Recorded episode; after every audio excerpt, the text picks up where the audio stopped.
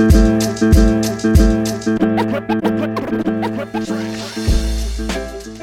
right, Buffalo Bills fans, welcome to another episode of Breaking Buffalo Rumblings.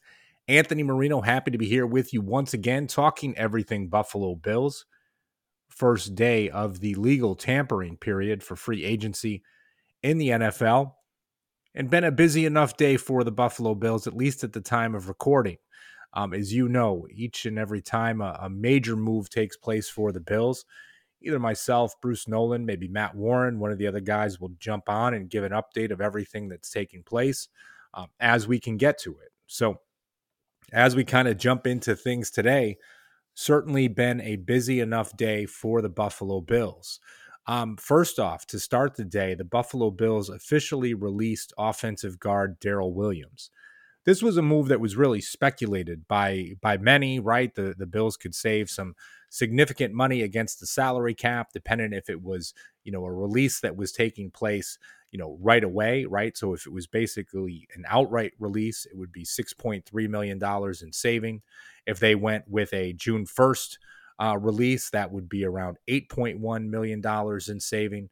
But again, that wouldn't take place until June 1st. So many speculating, but that the release for Daryl Williams would be something that would be taking place now because general manager Brandon Beane would want that money in place to be able to do what he needed to in, in free agency at the time. No reports yet if it was anything from, you know, from Williams' standpoint, right? If he was offered a pay cut, uh, again, when he signed his new contract last offseason, it was coming off a, a good year at playing right tackle. Then the emergence of Spencer Brown. Williams was struggling at right tackle, moved inside to right guard, and uh, and now he finds himself on the outside looking in. Again, no reports at this time of recording if there was anything asking him to do some sort of a restructure or take a pay cut. But that was really the first move of the day for the Buffalo Bills with Daryl Williams being released. Now, of course, with that, then that leads to different speculation, right? What might take place with the team. Of course, uh, a few days ago, they made the release of Jon Feliciano official. Starting to think to yourself, okay, what else might be happening here? At least right now, the reports are in place that the Bills will offer a tender to offensive guard Ryan Bates, although that has not officially happened yet.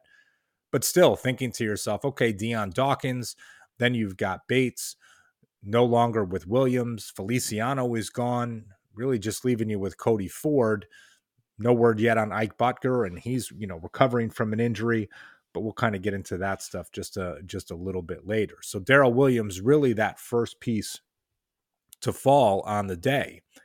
Now again, right, we talk about the Bills freeing up space under the cap. Talked about the Feliciano release, AJ Klein getting released. Still waiting on word of what might happen with Cole Beasley if he is going to be traded, maybe restructure his contract, come back in the same spot. But a, a, new contract is in place for Mitch Morse. That was another piece that really came about. A two year contract extension for him. Um, really looking at this. And this comes right from our website from Matt Warren. He gets a $7.5 million signing bonus as part of $11.25 million in first year cash payments. It gives him a nice pay bump and makes him whole from that pay cut, which he took last year. The $7.5 million signing bonus is part of $10.64 million fully guaranteed money at signing, but none of the money beyond year one is guaranteed. So, again, kind of a good spot for Mitch Morse, lowering his cap number by about $2.25 million this year, giving some more flexibility for the Bills and locking him up for another two seasons, again, without really affecting that guaranteed money, giving some flexibility in the future if it's something that's needed for for the Bills. So that was another big piece, right? Which which certainly certainly came about. But you're you're thinking to yourself, there is still that hole on the offensive line. What is the team going to look to do at right guard? Um, and that came. There was certainly some speculation uh, among fans and content creators online. Would Roger Saffold, you know, be someone in the mix for the Bills? He was released by the Tennessee Titans earlier in the week, so he does not, you know, not someone that you have to wait until the official start of free agency on Wednesday. He does not go against any sort of comp pick formula in any way, shape, or form. Um, Roger Saffold signing a one year deal with the Bills. And this comes from our Dan Lavoie right off the site. Hot off the heels of releasing 2021 starting right guard Daryl Williams, the Buffalo Bills quickly inked his replacement in the lineup with Roger Saffold. The veteran guard was just released a few days ago from the last year of his four year, $44 million contract with the Tennessee Titans. Again, as we said, not something that goes against the comp pick formula. There have been multiple reports out there that it's, you know, a one year deal might be reported as a two year deal, like if there's a void year somewhere worked into the contract. But we have not seen any of those specifics yet at this time.